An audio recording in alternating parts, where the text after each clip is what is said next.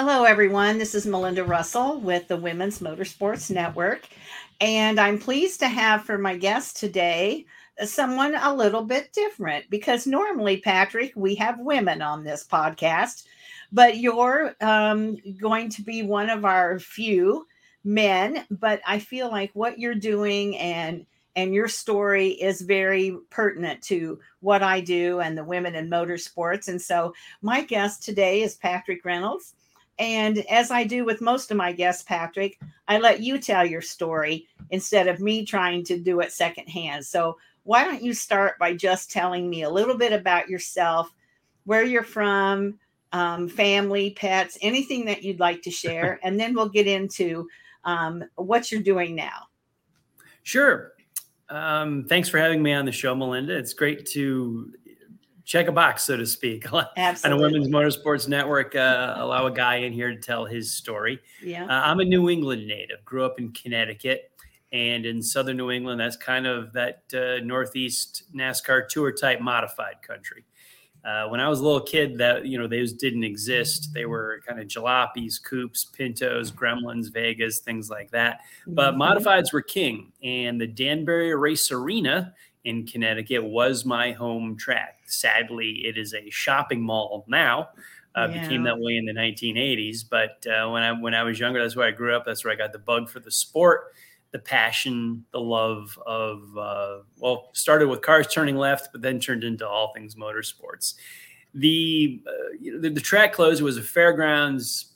Uh, the property was sold, became a mall, but the racing passion was still in me.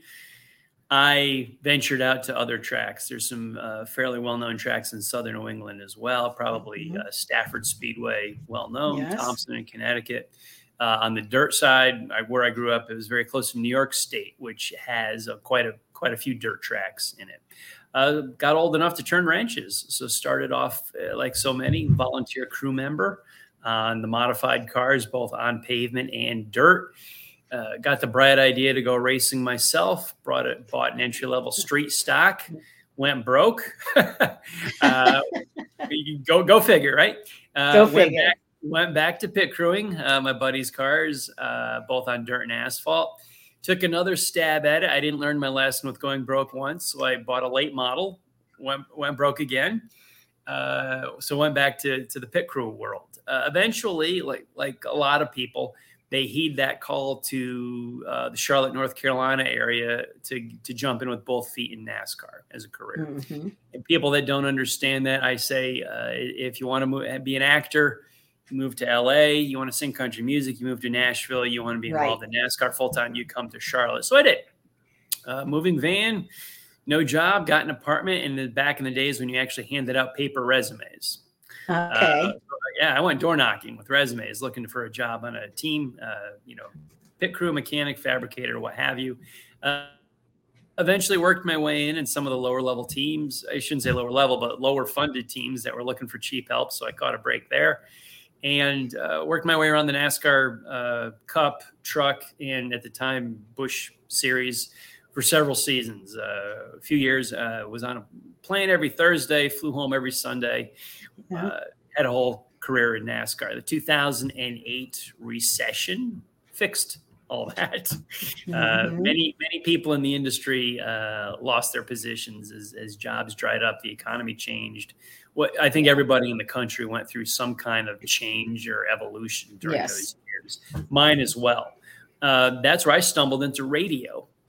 I was unemployed and was at, I believe, a Chamber of Commerce job fair or networking function. I can't even quite remember what it was, but I was unemployed and I was just shaking hands looking for a job at that right. point. Anytime. And I stumbled across a guy that said, Hey, have you ever tried radio? And I said, No. He said, You want to give it a shot. And kind of like my broadcast and journalism career was born that way. By coincidence, a local radio station was starting an auto racing talk show of all things to walk into the right guy at the right time. Uh-huh. So I had, I had, no on-air experience or training, but uh, I, I, auditioned for the show the following week. The following the week after that, we started the show full time. I was hired as the co-host of this show, and so at least I had a job for one hour a week every week. the owner of the station heard me and said, Would you like to be the news reader on the morning show? Said, Sure. So I, I started that and uh, became the morning show sidekick role as well as news reader. worked with a lot of uh, good people that, that took me under their wing and showed me the broadcasting ropes. I began writing about the sport as well. And that was a time when a lot of the print was uh, decreasing and the internet aspect of news coverage was increasing. So there was a lot of columnist positions available with various websites. So uh, be- kind of stumbled into broadcasting and journalism, but I had an auto racing background, so I was able to talk about it. So eventually, I had some skill, which I which I translate back to my theater days in high school of just speaking to an audience yeah. and uh, convey a message. Evidently, I remembered a few things from my from my professors and directors and teachers back in, when I was a teen, and just transferred them decades later into motorsports and just tell a story. And uh, the host of the original radio show, Auto Racing Talk Show, unbeknownst to me, was was shopping the show around a little bit. Another producer heard it. He gave me a call and said, "Would you like your own show?" And mm-hmm. I began a run, long run, what we call uh, back then. It was this newfangled invention called internet radio, and now it's called a very common term called podcast, which I'm on right Absolutely. now. In, in 2008 or 9 or 10 this was a brand new concept that no one mm-hmm. was really grasping at the time. Now it's now it's extremely common part of society. So uh, from there that led to uh, uh, my own uh, online radio show still motorsports talk auto racing talk.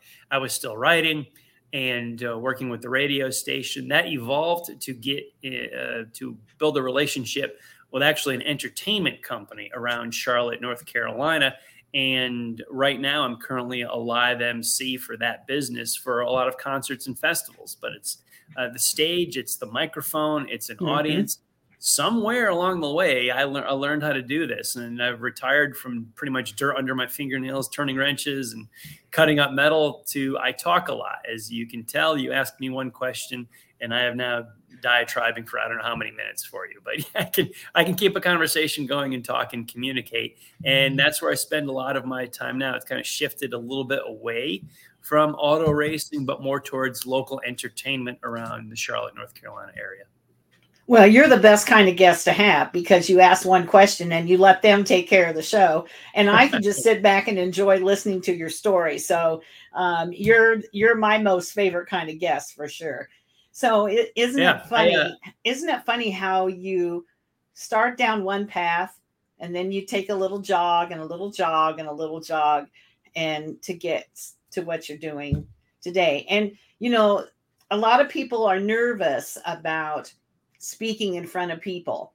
You have to be comfortable, even if it's just a podcast, you and I, because we know that a lot of other people are going to see us and listen to us.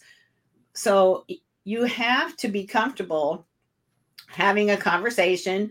And really, that's what it is, even with your entertainment business. You're having a conversation with your audience.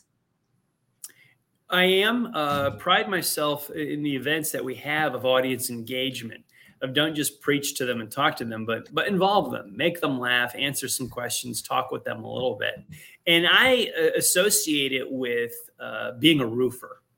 And uh, you'll see where I'm going with this is I'm afraid of heights. I, I can't get up on a ladder to change a light bulb. Yet there's guys that uh, put on new roofs for a living every single day, right. and they hop on buildings and hop on yeah. houses. And I look up at these guys and go, "How in the world can they do this? That w- that scares me to death. I'm not, I mm-hmm. can't do it. I won't do it." And yet, as comfortable as I am in front of an audience, I find that with a lot of people, in that they, the last thing in the world, they, they want to get up in front of an audience and speak. Right. Public speaking is a top fear. Like, yes. you know, heights, snakes, flying, claustrophobia, public speaking in front of an audience is right up there. Somewhere mm-hmm. along the way, I developed a comfort with it. No different than a roofer that would hop up on a ladder, get up on a roof with a pitch and start peeling shingles off and replace yeah. and make a repair. I don't understand how they do that yeah, they do it. They're just right. it's just how the brain is wired. Mine's wired similarly, just in front of public speaking, get an audience, just feel very comfortable and enjoy the experience of talking and entertainment uh, like that. And um, you know, I can babble on and on. I can fill time. As you mentioned, a good a good guest. I remember Waddell Wilson I had as a guest on air uh, several years ago. He is memorable because we I asked him uh, I asked him two questions and he did 26 minutes of live radio with me. Uh, wow. And I only asked him two two things. I probably started with, "Hey, how's it going? Thanks for being here tonight." And he rolled from one story to another. And partway through it, I asked him another question, and he, he took the baton and ran with it. He was mm-hmm. those are for a host, as you understand and can relate. Those are the easiest guests yes. to have. You almost have the night off. You're just listening to great entertainment. But Waddell Wilson was fantastic on air. I remember that how good he was. Well, and I interview so many like younger girls or girls who've never done a podcast. And part of it, I feel like, is I'm kind of helping them along, giving them a little bit of experience, you know, talking in front of people. But uh, sometimes it's like pulling teeth to yeah. get them to say more than one or two words at a time. And so, um, but you know, you have a variety of guests, and I've just learned how to pull those teeth out of those little girls and find out their stories and um and so you know um I love talking to people as well and I don't have any trouble having a conversation with someone I just met. Like we we just met uh, not you know not that long ago. So so tell me where what are you doing today specifically? How did you get there? And and what are some of your passions about what you do well, I spend a lot of time on stage. As I said, there's uh, festivals and concerts around the Charlotte, North Carolina area, as well as north around Lake Norman. So I'm still in the heart of NASCAR country. I'm surrounded by a lot of professional shops, a lot of a lot of crew members are my friends. I know some drivers that are here throughout the years. But it's a place where when you go to another part of the country and you go to the racetrack and you were to see, I don't know, uh, you know say say Kyle Busch, you know, you there would be a line for his autograph or photos, and the fans would be kind of clambering. And if you were to bump into him here at the local Dunkin' Donuts or Starbucks, it's just another day that ends in a Y. So it, it's still a neat place to live. I guess it's if, if you lived in yeah. Hollywood and you saw the actors every day at coffee shops, just just part of the part of the culture where yes. you are. So I spend a lot of time right now uh, in the music uh, business, music festival area uh, around the area. Uh, spend a lot of time with that, and all of that has the roots back in auto racing for me. That the broadcast on the on air and all these podcasts I did, uh, you know, weekly ones for years and years, better than ten years. So I've got hundreds of, of broadcasts under my belt, and that translated it's into what I'm doing now is with the entertainment and concert music business around Charlotte. Uh, the company I work for is Waves Entertainment, waves like the ocean, or, or play on words with audio waves. And we provide stage and sound and LED walls for concerts. Okay. So I took an odd trip through short track racing, through NASCAR, through a recession, broadcast writing to wind up with uh, with Waves Entertainment in the music industry. But I, I take the strengths that I learned as an auto racing broadcaster and working in NASCAR and use those to entertain a crowd now in uh, music festivals. So we, I also do uh, public speaking, MC work.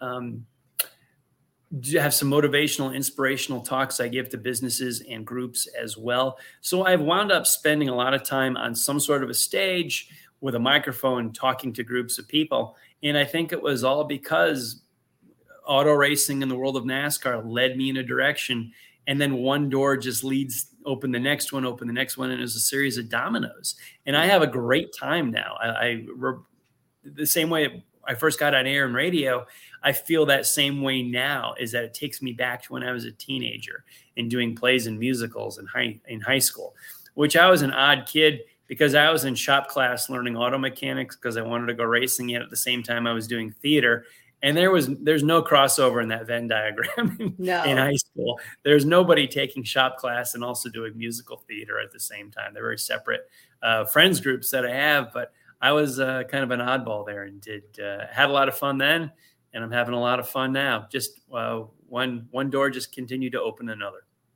You know, and and isn't that funny that back in those days you had no idea where your life was going to go and and back when I was in high school in the 70s, Um, and at that time, when I was a senior in high school, they had a co-op system. So you, if you could find a job, a part-time job, you could work a job either morning or afternoon and go to school the rest of the day.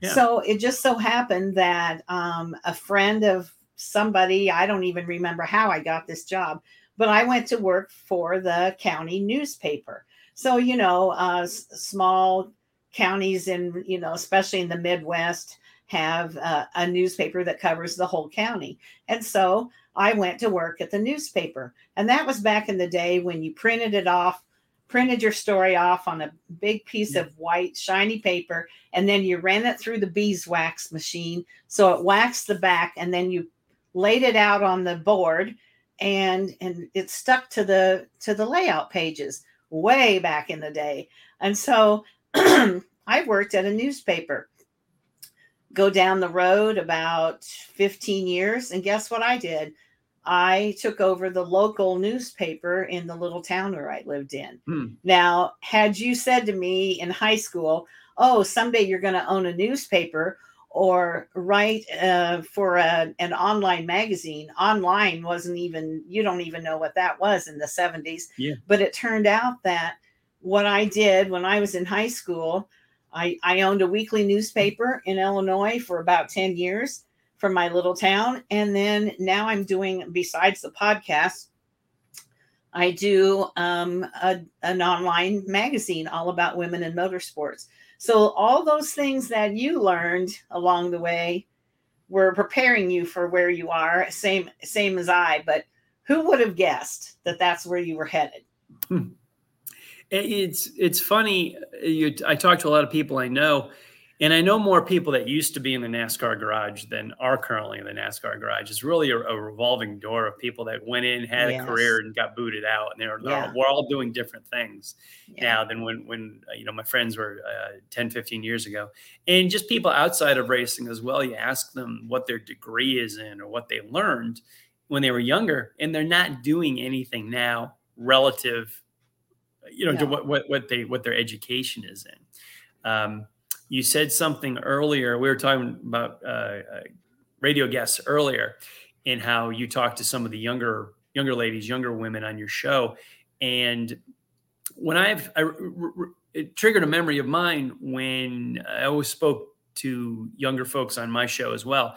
I did some older veterans. I talked to some new people going up, gr- growing up, coming up through the ranks. I mean, I had Bubba Wallace on my show when he was a teenager still as a guest. And a lot of these uh, kids at the time, they're adults now, but they're they went through media training, and there was no media training for race car drivers when I grew up. You know, I don't. I think Richard Petty was a natural at it, but like you know, Bobby Allison, Cale Yarborough, David Pearson were the giants at the time. Darrell right. Waltrip was the new kid on the block. Mm-hmm. Uh, there was no real media training, but the guys that got knew what to do and figured it out on their own and what a mm-hmm. tool that media was, how good it yes. was for sponsorship, as well as growth of the sport and their own branding and personality. Yeah. They outshined the rest of, uh, of the field. And these the younger folks, like the younger ladies you talk about, I, I appreciate the struggle at times with some of them, not all yeah. of them, but they're trained to speak in 30 second sound bites. And there's yeah. a time for that. There's a time on radio and a time for TV when you don't want to go on and on. I'm real good at going on and on, but I can shorten it up too, depending on the situation. Yeah. And the younger, uh, if I would say anything to the younger generation, is learn the difference with that. This type of format, Melinda, that you have is a nice foundation for storytelling, elaboration, details. Uh, you know, talk some details on it. Don't just Q and A, Q and A, Q and A, boom, boom, boom the whole time. So I hope if a younger person sees this, uh, recognize a little bit of time when you can let your hair down tell a story, elaborate, let us get to know you a little bit. But there are times on a live broadcast, yeah, boom, boom, boom, that 30 second soundbite answer. Yeah. Make sure you, you thank the pit crew, the team, and the sponsors as well as answer the interviewer's question. It's not easy. It, it takes some people decades to learn that. Uh, yes. or, or, just recognize that. But uh, hopefully, the young ladies that you are uh, uh interviewing, they they know as their careers grow, when they're on TV, they know how to answer that right, but also recognize there's a time when they sit with you. Let your hair down, elaborate. Let's, right. let's learn a little bit more about you. I think that's fascinating for, you know, I'm interested in hearing an 18 year old's viewpoint as much as I'm hearing of an 80 year old's retired viewpoint and what they've seen their entire life. I'm, I'm interested in both perspectives and uh, would like to hear more from the young folks. I think it's wonderful. Yeah, I and and I agree with that because I do interview a range of people as as you know you said you did too, and you know there's things that the younger generation have never even heard of. When mm-hmm. you, if you wanted to you mention newspapers, they might not know what that is. They'd be like a weekly newspaper. You know what was that? Daily How, newspaper, even. Yeah, exactly. So so I do I do love to hear their story. And one of the things that I did when I owned my newspaper was um, it was called the Eagle News mm-hmm. because we I lived right along the Mississippi River, and it was the winter nesting ground of the American bald eagle. So the name of the newspaper was the Eagle News, and we called ourselves the Good Newspaper because the county paper that I worked for way back in high school covered the obituaries and the murders and all those things. And they didn't need to hear that from me. So what we what i did was good news stories human interest stories school sports etc because everybody has a story and and that was the thing that i enjoyed the most was telling people's stories and i didn't want to report on the murders and mm-hmm. the obituaries and all those things and so um, you know, you talk about kind of pulling things out of people. Um, that's the fun part because you never know, especially a younger girl, you really never know what they might say. And it can be very interesting at times to find out some of their answers. So I I love what I do for sure. Everybody's got a story, but it's up to us to ask them and, yes. and get them to tell it. Yeah. I uh the radio station that I used to work for, it was it was tough to, uh, I guess, pr- um, promote good news because we could watch the the clicks on the news website when we would promote news stories, and yeah. it's a it's a it's a morbid phrase, but it was true, and that it was called "If it bleeds, it leads." Oh, the dark stories of tragedy yeah. and, and death they would have by far the most reads and the most clicks and yeah. the good stories of you know someone won teacher of the year or a policeman was honored for service or something like that the readership was down but when you had mm-hmm. a tragedy sadly to I say know. there was just so much news traffic it's you know the, the the theory of the accident on the highway everybody slows down to take a look it's yeah. sad it's society but unfortunately good news you know it's tough to sell and that's why there's it so is. much uh, fear and mayhem in mainstream media. I could do a whole podcast on that. oh yeah. yeah. Oh, you know, just oh, tragedies. Yeah. That's what that's what sells, unfortunately. Yeah, absolutely. And you know, it's what leads every nightly news story mm-hmm. and and the you know, unfortunately the front pages of yeah. most newspapers if you read them online or wherever. And and that is very sad that that's the society that we live in, but um, mm-hmm. It's it's a, the same reason why a lot of people go to the racetrack. What do they want to see? Do they want to see a good race or do they want to see the wrecks? Yeah, they want to they want to see the wrecks. Yeah, I was a guy that wanted to see the good racing. I, Me too. I, I thought I, I, thought a good race was one with a lot of passing and not a lot of accidents. That was a good yeah. race to me. If I didn't see an accident, I was happy. I wanted yeah. to see literal racing, like side by side. Let's pass. Let's compete. Um, that's what I wanted to see for a race. The ones, the ones that claim that people went to see the accidents were the people that I asked, "Well, do you go to the race?" And they said, "No, they don't go."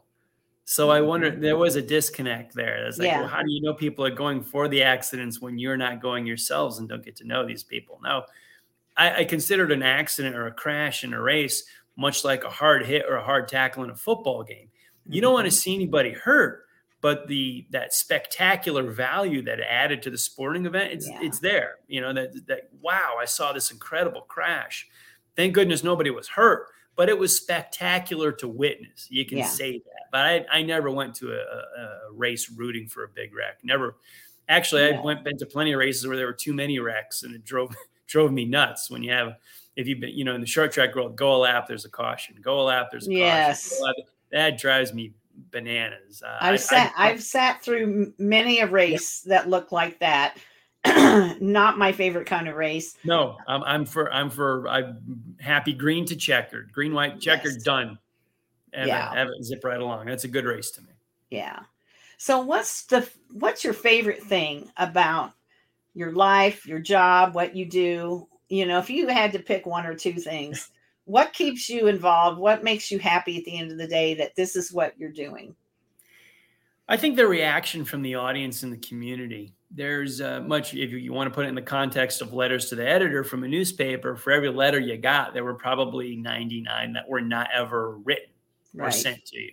Mm-hmm. And most people will complain versus write a letter to say something nice. Yes. So if you do that math on what we do now at the festivals, the community is very supportive and they do come up to us after a show and say, "Hey, that was great. Thank you for putting this on. My family was here. We had a great time. Uh, friends get together. So there's that community feeling that we are actually serving uh, the community right now in a in a big big way and especially we all took that for granted in 2020 yeah when it when our lives were turned upside down and when 21 rolled around and things started to slowly step by step return back to 2019 and previously people took live events and community and gathering for granted and i don't yeah. think they do anymore they understand hey there's a festival hey there's a concert let's go because they had it taken away from them they remember yeah. so there's the the crowds are tremendous right now and I think that really makes me happy and satisfied right now. And I think if I look back on the racing aspect of it, if I can give a second answer to the same question, sure. The racing aspect was was thing places I got to go, things I got to see, and people I got to meet. Mm-hmm. Uh, you know, being in racing in the upper levels of NASCAR, I got to rub out elbows briefly, I mean, just for a moment or two, with some pretty cool celebrities. Yeah, uh, I got to meet some some uh, really you know famous people along the way uh, you know, the Hollywood and music types. Got to meet some famous racers as well. You know, everybody from you know, the legends of Richard Petty, Mario Andretti, you know, AJ Foyt, the Unsers, Bobby Allison, going on and on and on. I don't know if I've ever have a chance to meet them and talk to them, at least for a few minutes in my life, if I wasn't involved in the sport. So I've uh, been able to meet a lot of uh, neat, interesting, fascinating people, celebrity wise, through motorsports and and even through the local community, uh, just just mayors and citizens that yeah. are around Charlotte, North Carolina. I think that's a very satisfying part of my life is just you know meeting people and and giving something to them, uh, letting them creating something where they have fun and have a good time. Yeah, I mean, I'm totally with you there because the the I used to be involved in politics, and I won't bore you with that, but I did enjoy I did enjoy it, and and funny enough.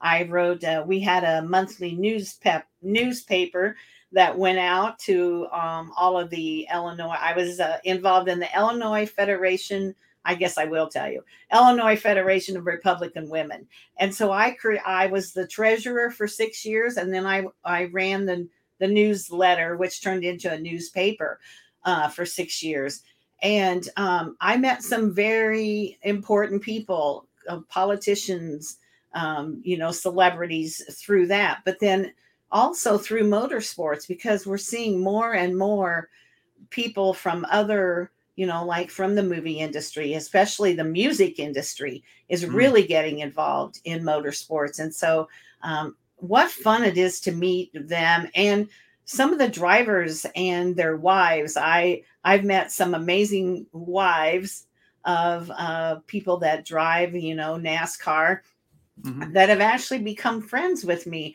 Uh, if it makes you feel good to be able to walk down pit mm-hmm. row and you know people recognize you as far as hey she's a friend she's watched my son race she's what you know that kind of thing and it just makes you feel good to know that you've made friends along mm-hmm. the way and and as i say quite often if god forbid motorsports goes away tomorrow I still would have all those friendships. And that's the thing yeah. for me that I take away with, you know, every day is the people mm-hmm. that I meet, the people that I interview and talk to, and, and, they're going to be my friends now, you know, no matter what. So mm-hmm. that's my favorite part and my passion. So I answered my own question. How's that go?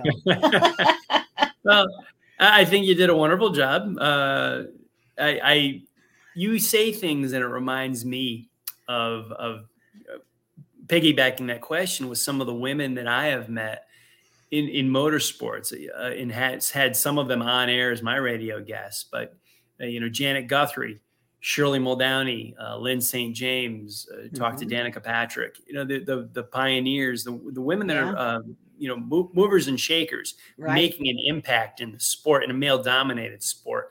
I've had the pleasure of sitting with them and having a one on one with them for you know sometimes 15 minutes or longer uh, but just have that time. It's like who gets to say that? Who gets to right. do that? That you've met these people. Yeah, uh, I've admired them from afar when I was younger, and then uh, when you get to meet them and sit them, I, I don't want to take away from that experience. I want to absorb that and say, hey, racing has allowed me to meet some very cool yes. people and do some really cool things. I'm I'm thrilled with that that I had the opportunity. Life life is more about experiences and less about stuff as I get older. So oh. let me have the experiences. I'll, let me meet some cool people. Absolutely, and you know, I I sometimes wonder as parents. Um, you know, I have my oldest daughter's in her 40s.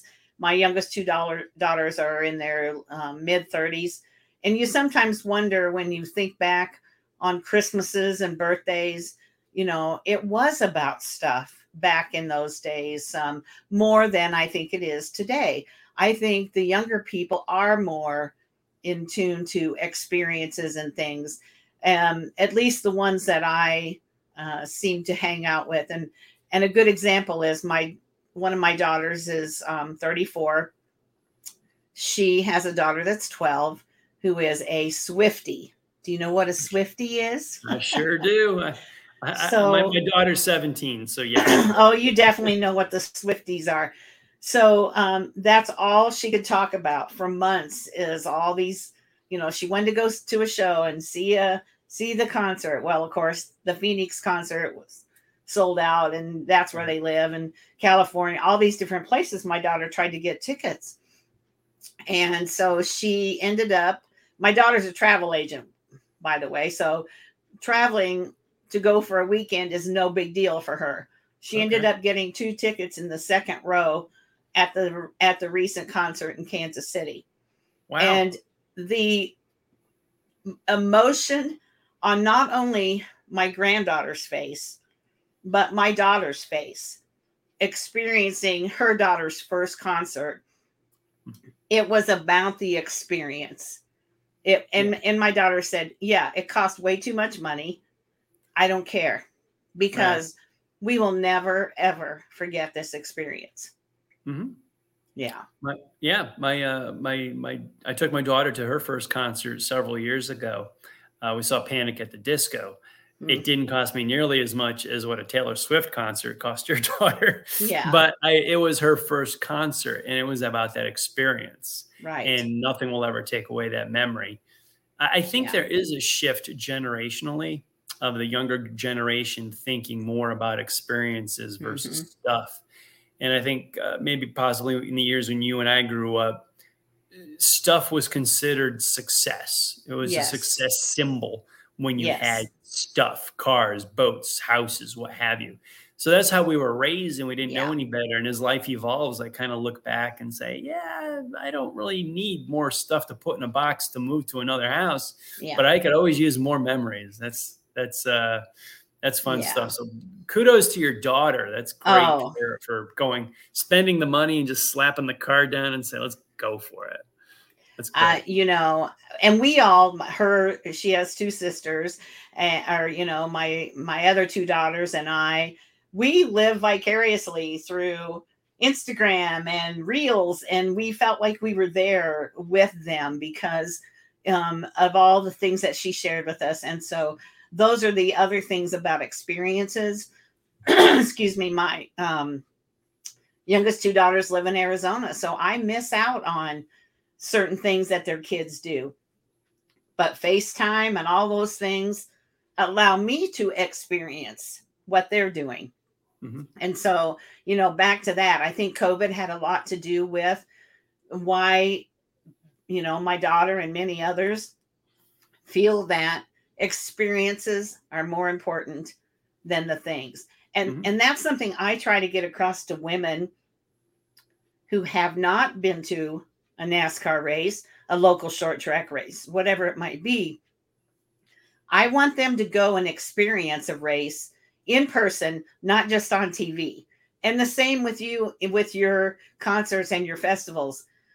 You know, oh, you could read about it or you could watch the news clip on TV, but you need to be there.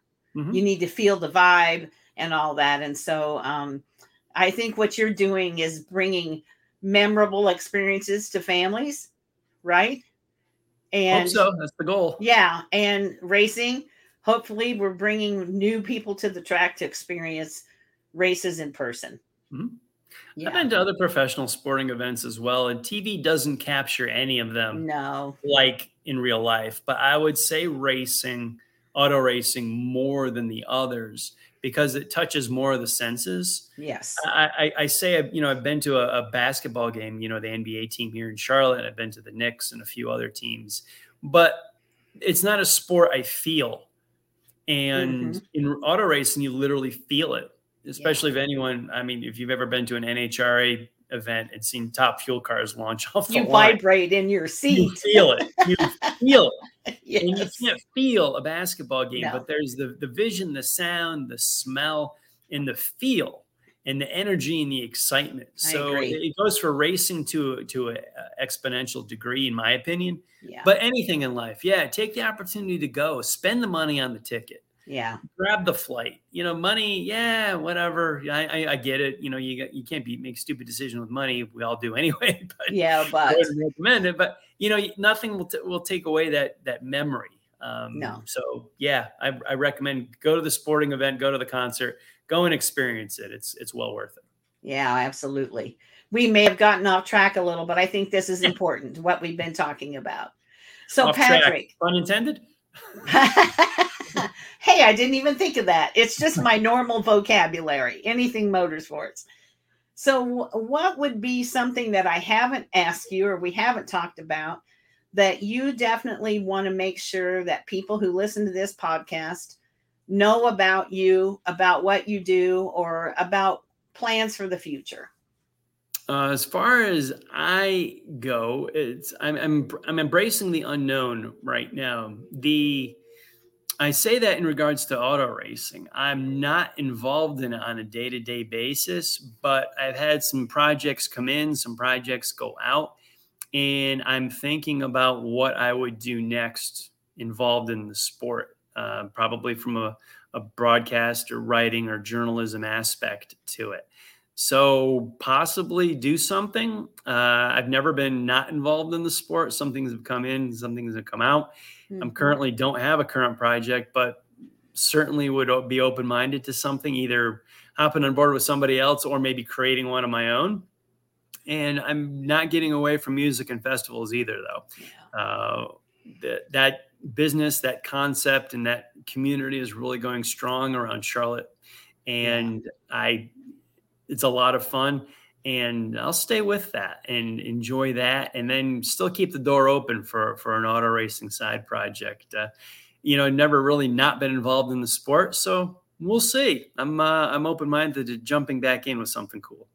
Well, that's exciting, and I, you know, it'd be hard to give up the festivals and things. I know it's a long day, it's a lot of work. It can be hot, it can rain, it can be all oh, kinds oh, yeah. of things, but it can also it also gives you chance to see and and experience again so many things that you wouldn't get to do otherwise and up close and personal that's the thing you know you're right up there where you get to see you know the crowd and the backstage and all that together mm-hmm. and so that's that's really a fun part of that as well yeah so, and similarity to that in, in auto racing was that people would use their time off to come see what you did for a living yes and that's a cool concept is like they're you know they're they're five o'clock they clock out and then they want yeah. to head to where you are where you're working to watch and see right. and experience that's a neat feeling and i guess yeah. both industries have that in common how they give back to the community i think they do for sure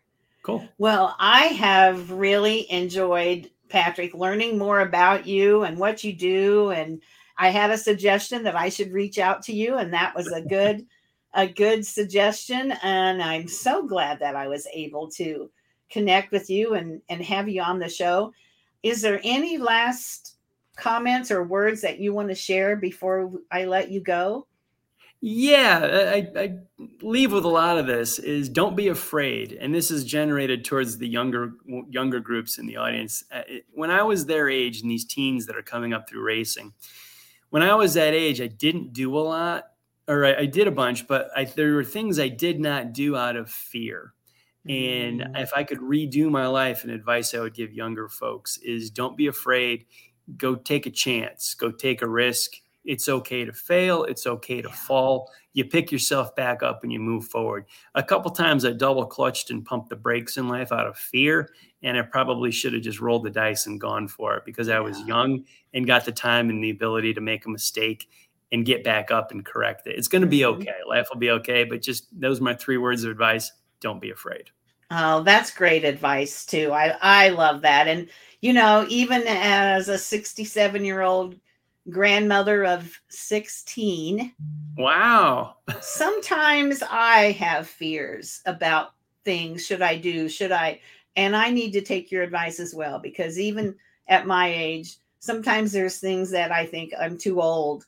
I'm, you know, I'm not in the right shape, this and that. But no, I need to reach out and, and do the same. So I appreciate that advice, not only for the younger girls, but for myself as well. I had a radio colleague with words of advice to me says if if uh, if you're scared of it, you should do it. Yeah.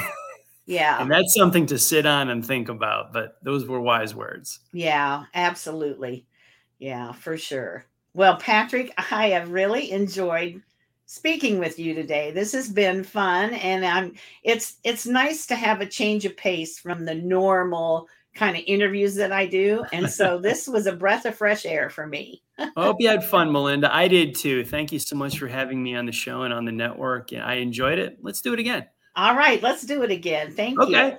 Thank you, Melinda. Appreciate it. Bye.